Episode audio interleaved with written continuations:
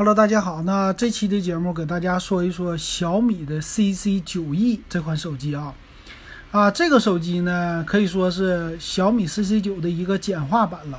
那这个手机我看起来哈，其实它简化的地方并不是太多。首先来说，从背面的这么一个造型的设计上来说，没有什么简化的，非常的好啊。它的这个什么白色的版呢？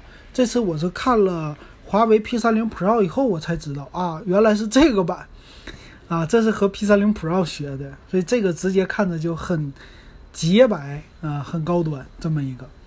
那而且有三个摄像头哈，这个整个的造型可以说非常的显得高端的，但是价位呢很低，只有一千两百九十九这么一个售价。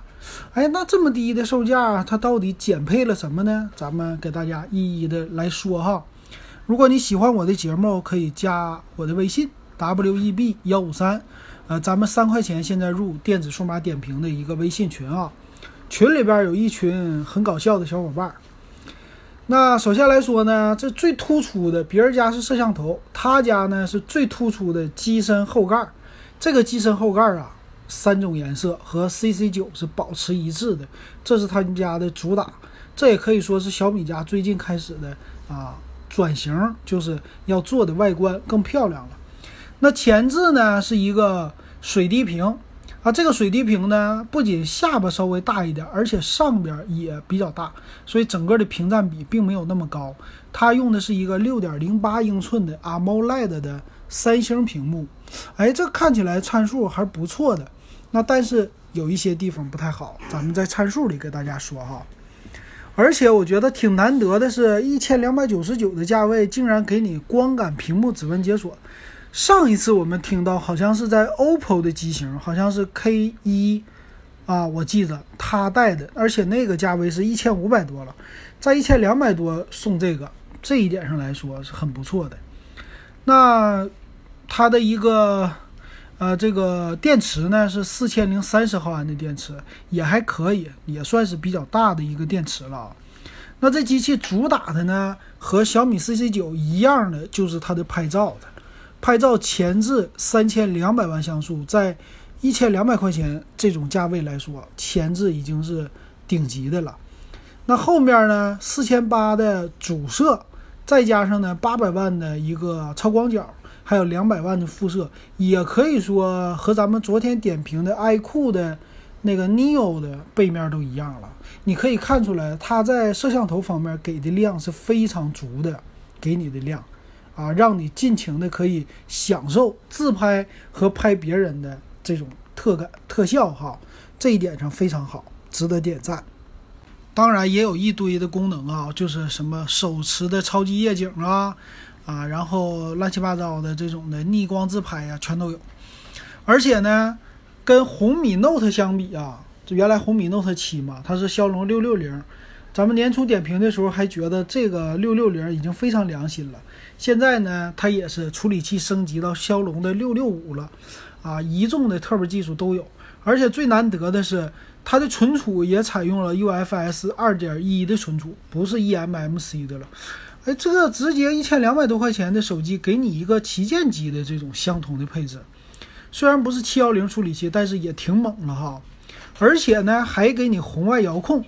啊，这一点上来说也是，这是吊打红米系列呀，看起来，啊，还有最新的叫超线程扬声器，这些红米 Note 系列都没有，啊，这个也很不错，并且因为屏幕是 AMOLED 的屏嘛，它支持息屏显示，啊，这一点和 CC 九都是一模一样的。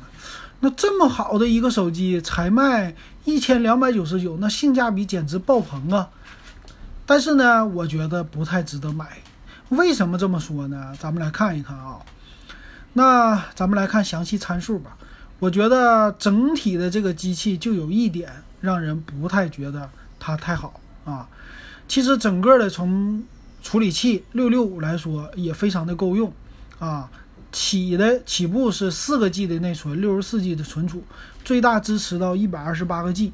但是呢，好像没有说支不支持 TF 卡。那 UFS 二点一呢？这个可以提高你的一个存储的速度，但是最大的重点的问题来了，它的屏幕六点零八英寸，这个三星 AMOLED 的屏啊，是一个七二零 P 的屏，这一点让人接受不了。你有什么阳光啊，这个乱七八糟什么都支持，为什么给我一个分辨率这么低的屏幕呢？这一点上明显的看出来，他们家是缩水了。再怎么的啊，就是啊，在这算是啥呀？就是给自己家减低成本啊。这也是一千两百九十九，为什么能看起来配置那么高？但是呢，在这儿给缩的水哈。那为什么那么高的配置，这个地方缩水了，我就觉得它不合适呢？因为你想一想啊，你能拍那么好的照片，你能拍那么清晰的照片，但是被这块屏幕给毁了。因为啥呢？我们以前用过数码相机的知道，拍的照片再好，你最后都得上电脑去看，因为这个小相机不好使，那直接影响你对照片的这种感官。那你同样的这块屏幕也是，你这个分辨率，你照出来再清晰的照片，你到这个屏幕上看起来就完了。整体来说，因为它的分辨率低啊，所以你整个的屏幕看起来不是那么的细腻，拍照片只能说是够用。啊，只能说是就是反馈的时候还行吧，啊，只能是这种感觉。所以这个明显和红米 Note 系列反过来的。红米系列呢是屏好，其他稍微弱一点。他家呢屏不好，那这个跟谁学的？就是跟 OPPO、vivo 学的。那前置呢是一个三千两百万像素的一个摄像头了。啊，后面呢，四千八的主摄，八百万超广角加两百万的景深，这个整个的后面的配置啊，和昨天点评的 iQOO 的 Neo 这个都一样了啊。这些整个的拍照的素质，我觉得都非常的好啊。而且呢，带屏幕、指纹解锁啊，这个人脸解锁都有了，四千毫安的电池。呃，加上五伏二安十瓦的一个充电器，Type C 的接口，三点五毫米耳机接口，这些来说都是一个终端机该有的配置，都很不错了。啊，它的厚度呢，八点四七五毫米，重量一百七十三点八克，也还行啊。而且他说了，叫前后玻璃机身材质，非常不错啊。就是这块屏幕直接让它跌份了。所以说，我也知道为什么他把价格能做到这么低，就是这块屏。那这个本来挺好的一个事儿哈，让他就给搞成这样了啊！当然了，它和 CC 九比起来，其实差距就差在这块屏幕上，其他方面差距真不是那么特别的大。那当然，处理器有一些差距啊。那咱们说售价哈，四加六十四 G 一千两百九十九。啊，六加六十四 G 一千三百九十九，就差一百块钱。啊，六加一百二十八 G 一千五百九十九，可以说这个呢，他们家就主打一千三百九十九的六加六十四 G 版。那这个其实啊，你要是买给孩子啊，或者说买给这种刚上学的啊，或者说第一台手机入门的这种不想花太多钱的人，女孩我觉得还是可以。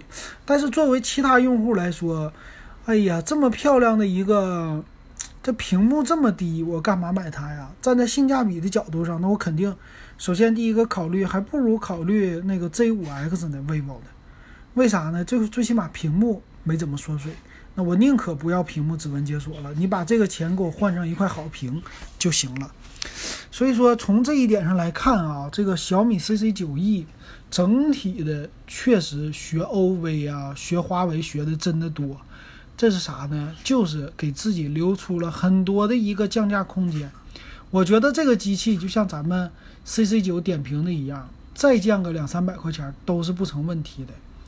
怎么说呢？这确实小米啊，照着 OV 的来学了，真是这样的。学的好不好呢？我觉得他们俩正好相反。OV 现在开始玩性价比，小米现在开始学他们家耍花招，啊，真是有一点儿。